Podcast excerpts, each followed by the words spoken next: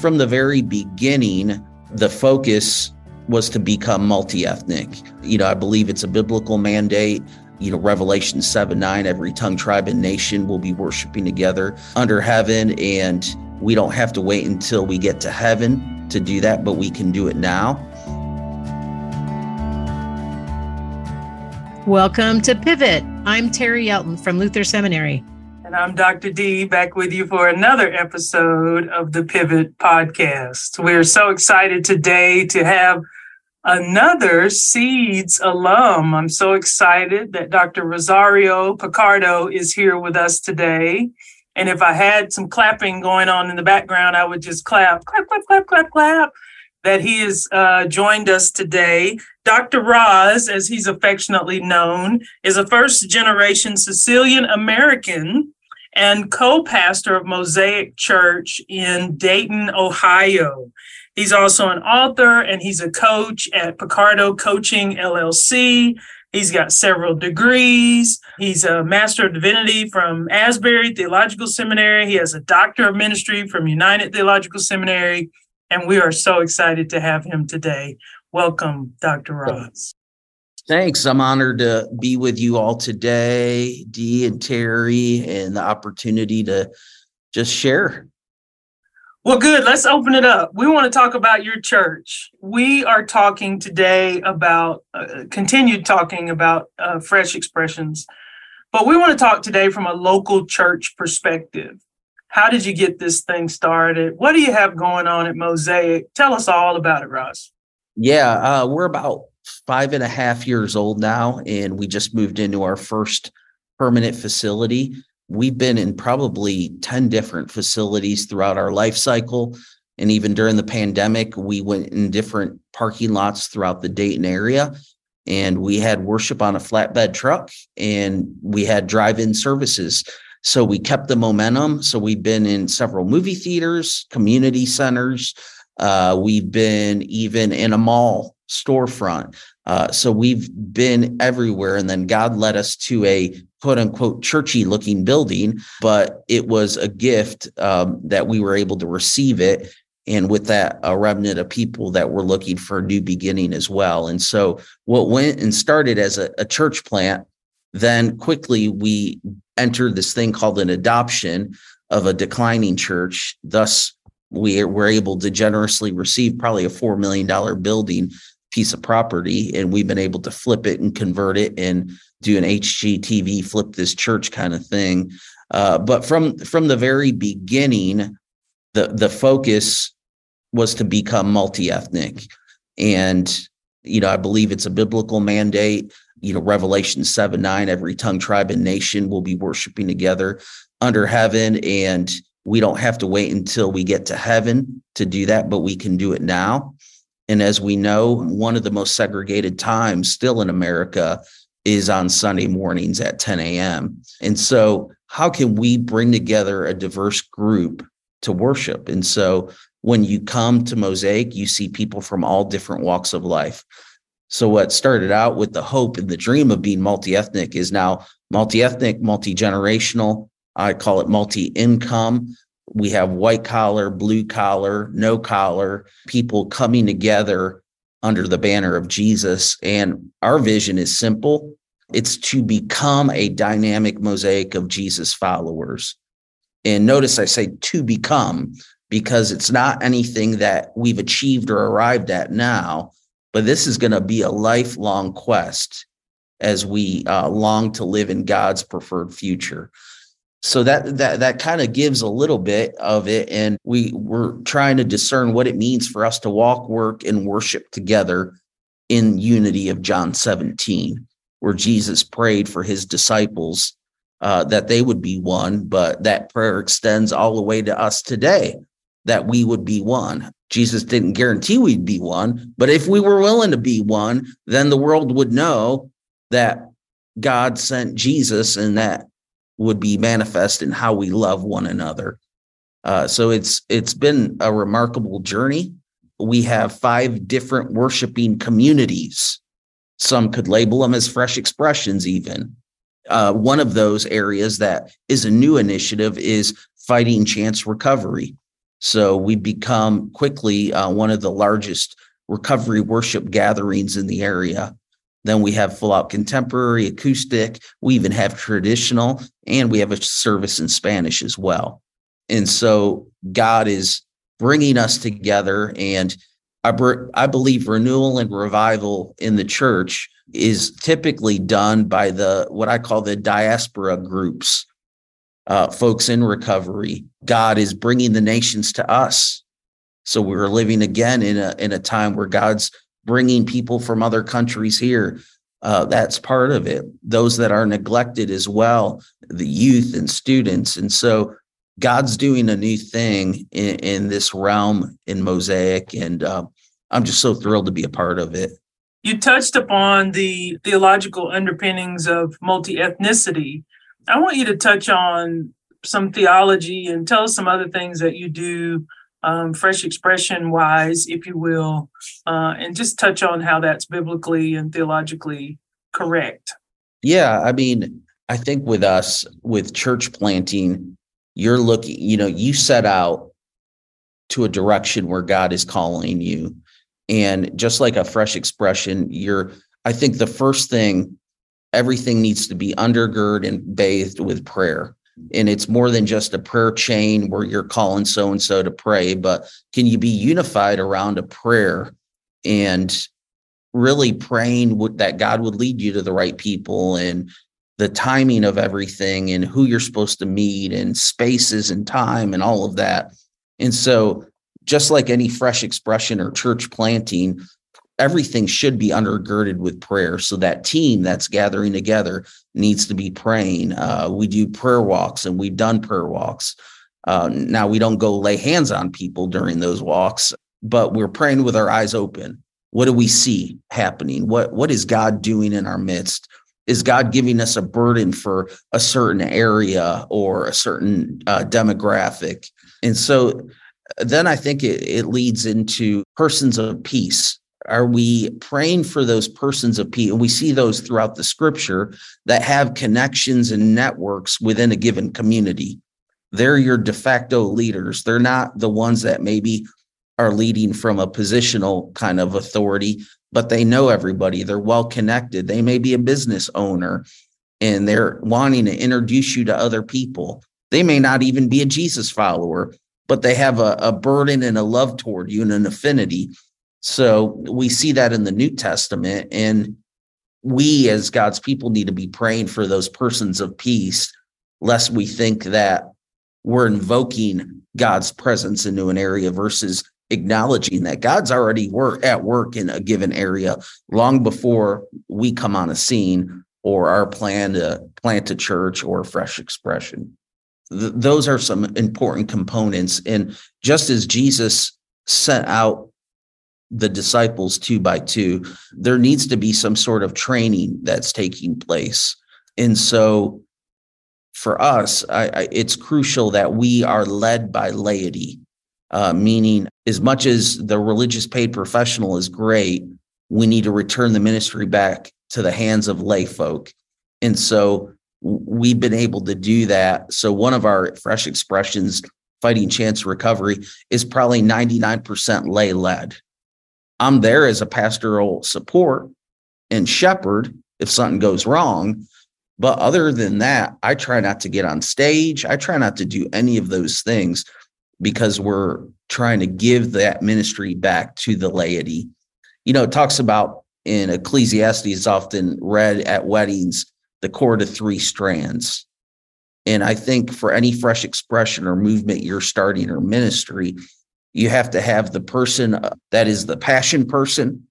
You know, they're excited about the new work. You have to have the administrative person who is paying attention to the details that need to be taken care of. And then you need the shepherding person who's going to help shepherd the people in the movement. Oftentimes, we have an idea for a fresh expression or uh, a new ministry, and then we have no team, or we think we are the team. But again, it's empowering the the laity to be able to do the work. So it's equipping the saints for the work of ministry. Talks about in Ephesians four.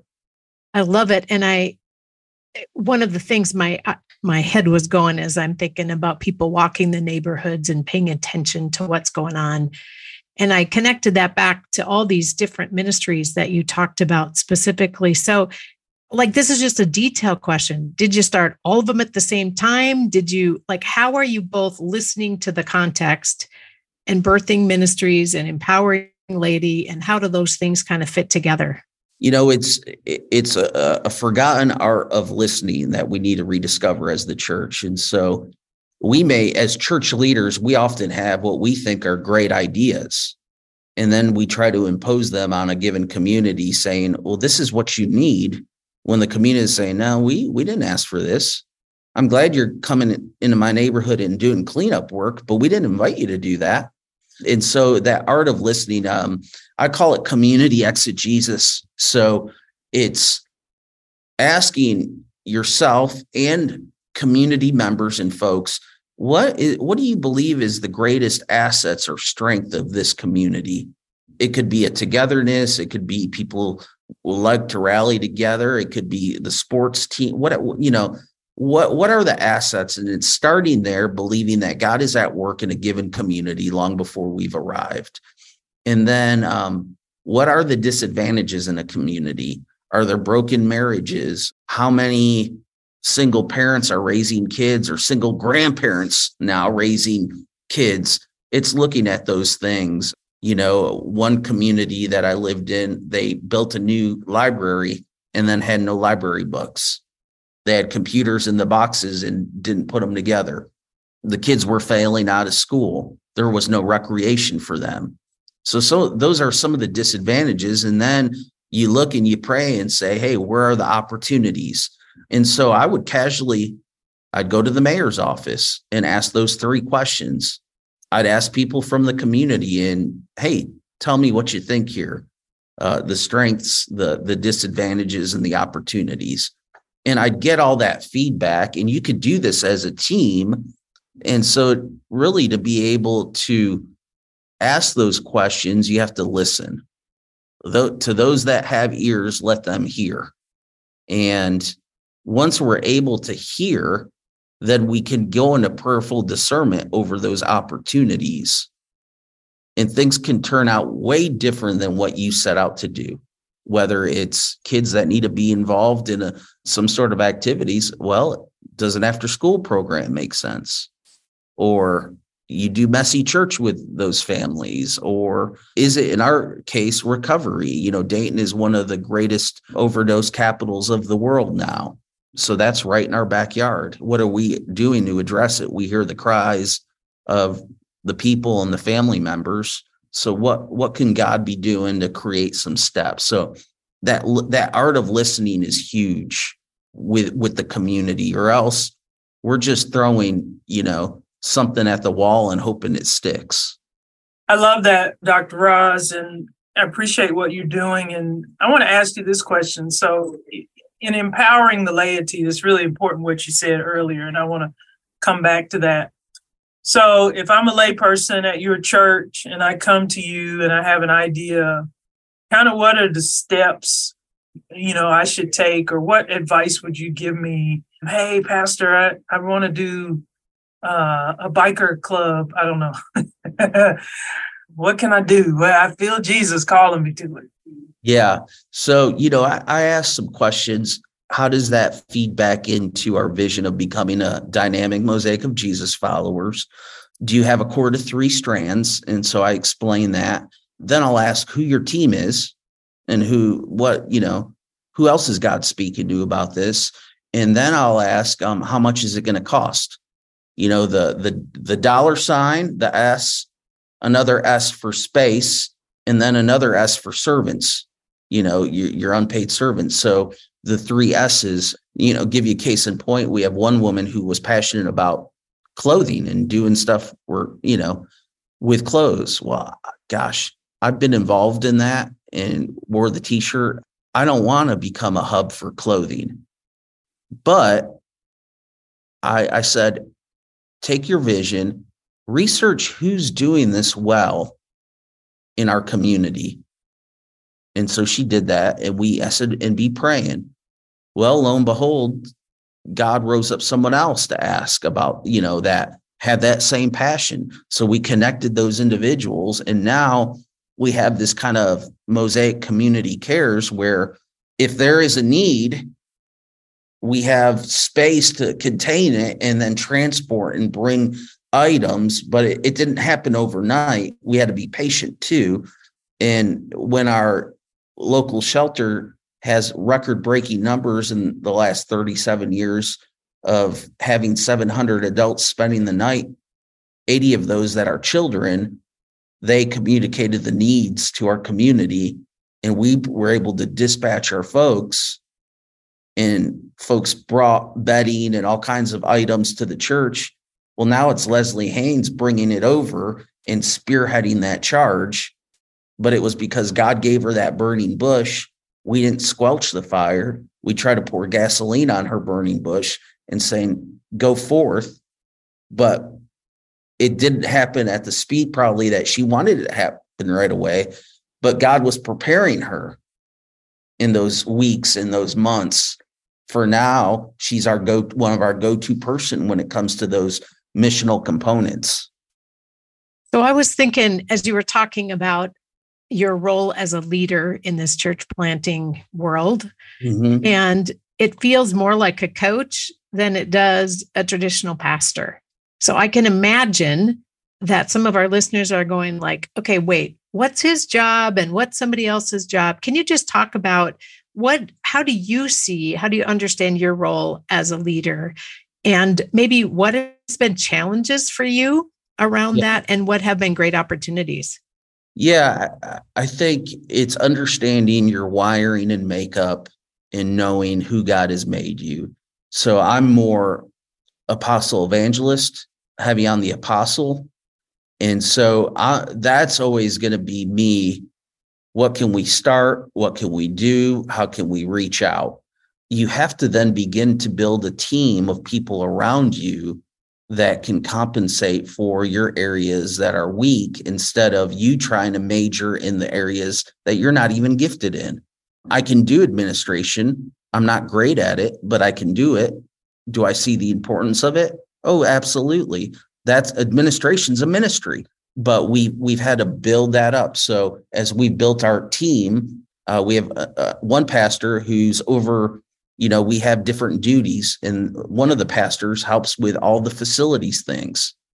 Now, if that pastor needs input, I'll give input, but I'm not breathing down their neck on anything. They're over discipleship and in some of those areas. I speak into those, but I don't I don't have the final say. And I don't need to feel like I have to have the final say.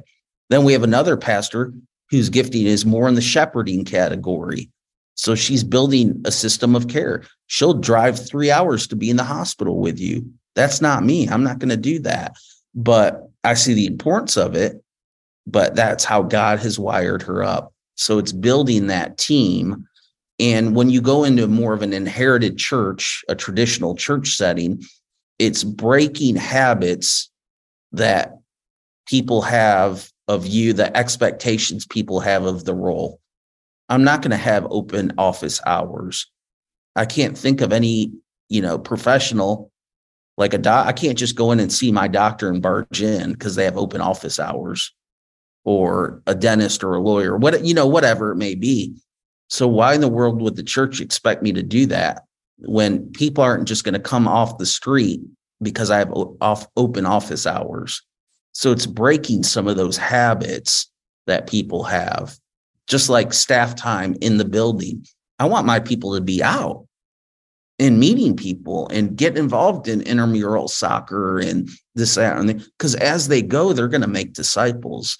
So my philosophy, I'm low control. Uh, so here's here's my philosophy: high expectation, low control. So if you bring the right people on your team, you're not going to have to micromanage them. But congregations have been used to managing micromanaging the religious paid professional and saying this is what you got to do. This is what we want you to do. You're preaching now, Dr. Roz, and you're speaking my language because and you know me, I think, long enough to know that I agree with everything you said. And what you have introduced to us today and to our listeners is really important in changing the mindset, I think, of church and empowering people to live into their spiritual gifts. Uh, I think it's extremely important. My team at Seeds, I know everyone's spiritual gifts. Remember, I made you guys do that. Mm-hmm. Uh, and Ephesians 4 tells us of fivefold ministry gifts. And you cannot have all evangelists, you cannot have all pastors. Lord knows you don't want all prophets, right? You never get any work done.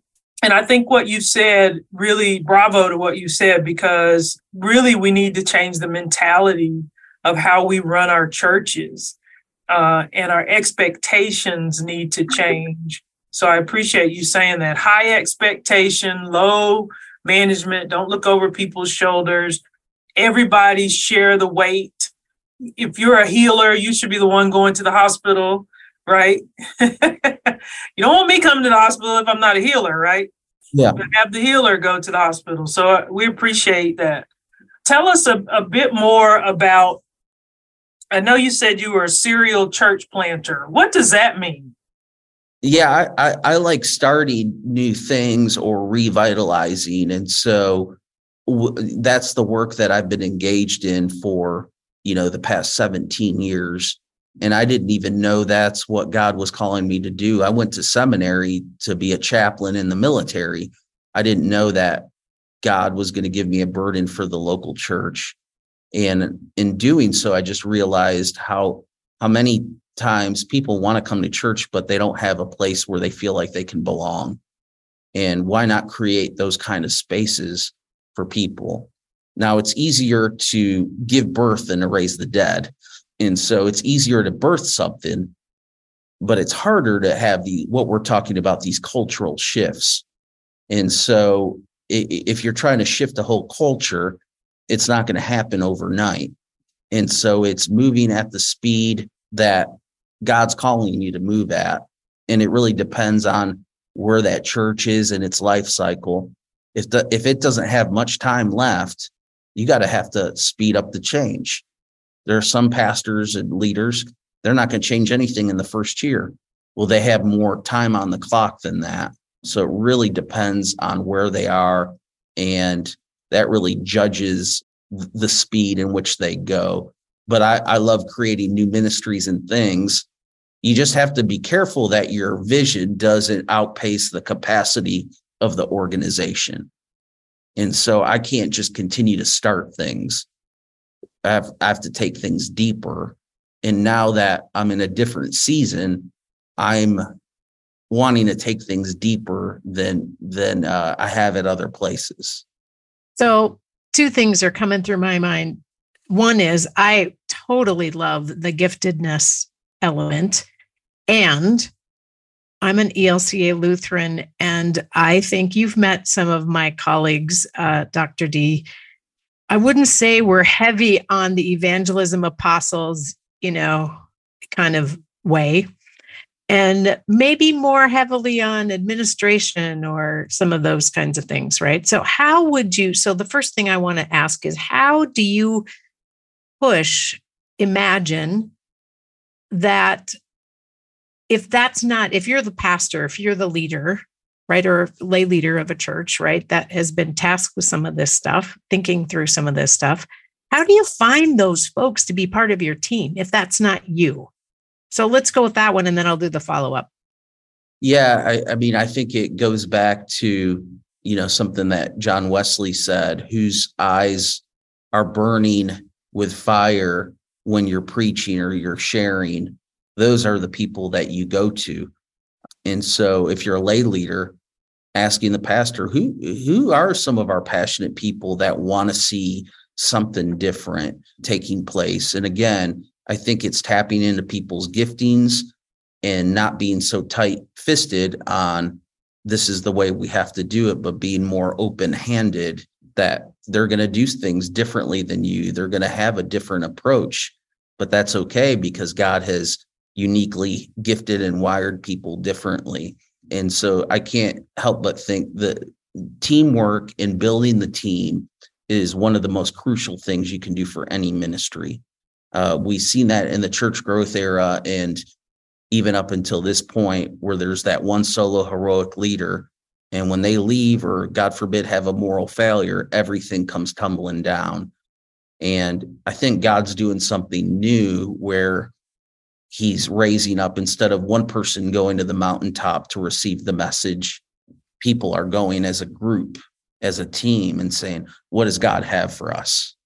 I love that answer because I think in our networks adjacent, not too far from where we are, there are probably folks that we could invite in to this space, but then we got to get out of the way, right? You, yep. you can't you can't do it all this way, or it's not going to get. You're going to get the same outcome, right? Well, seminary teaches us to be generalist. So, if we're a generalist, we do everything so facilities finances uh, worship you know and it's it's moving from that model to specialist so what what am i uniquely gifted at and how do we create a team around those gifts versus forcing somebody in a box that they don't even belong in totally and so here's my follow up so especially in thinking redevelopment, because I think I do appreciate what you said. Birthing is easier than redevelopment, where there's got to be death and letting go as you also kind of open up. And so I think about like, you got to experiment the heck out of redevelopment. And I love what you said about the timeline. Say more about like if you were going to speak to some redevelopers, what would you say about those things, the timeline and just the need to experiment? Yeah. So, you know, we're presented because we're United Methodist and uh, we're one of the fastest growing churches. We get presented with opportunities of what I call adoptions. That sounds a whole lot nicer than takeovers. But if we're we're looking at doing something, I have that particular group or congregation start with breakthrough prayer. And so they're praying for months and they're getting trained in how to how to pray a prayer that is going to cause them to reach beyond themselves. It's up and out, right? And also, it's important to have the congregation, you know, there's another tool called Readiness 360, which me- measures their aptitude for change. To, in order for a congregation to change or to be redeveloped, you have to acknowledge that something is wrong. And unless you state the current reality, people aren't going to know what's wrong. So I like to even plot or chart out for congregations.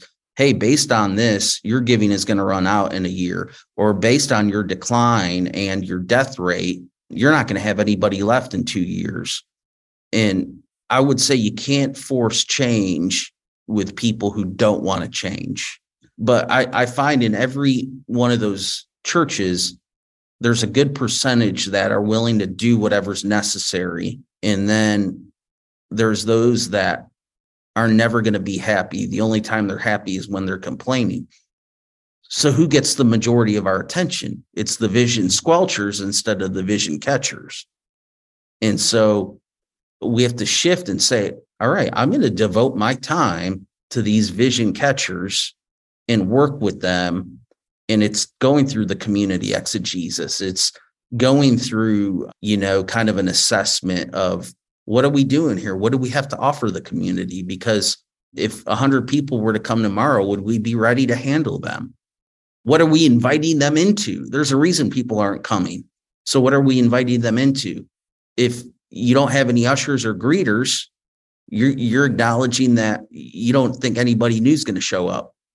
If you know, you could have a billboard that says all are welcome, but until you know if if people don't feel welcome they're going to know within two minutes of being on your campus and setting foot there to realize oh i am welcomed here so it's training your people and i call it getting your house in order before you open it up and start inviting the community and other things you need to get that internal house in order well Roz you're a visionary and uh, we appreciate your vision uh, for what the church, the Big C church, not just Mosaic, uh, should be. And so we appreciate you joining us today on Pivot Podcast. And uh, how can people reach you? Tell us how, how they can reach you.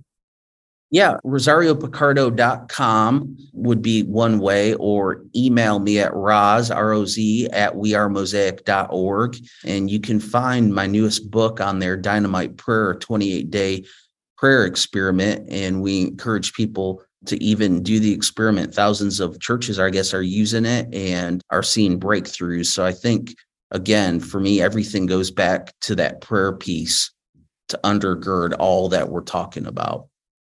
Well, we appreciate you, Dr. Roz. And thank you, Terri. It's been great hearing more about your story, and I hope that these uh, words inspire others.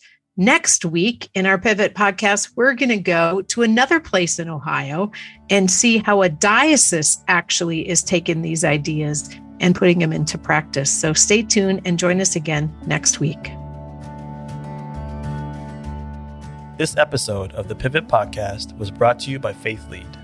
If you enjoyed today's show, head over to faithlead.org to gain access to our free resources. See you next time.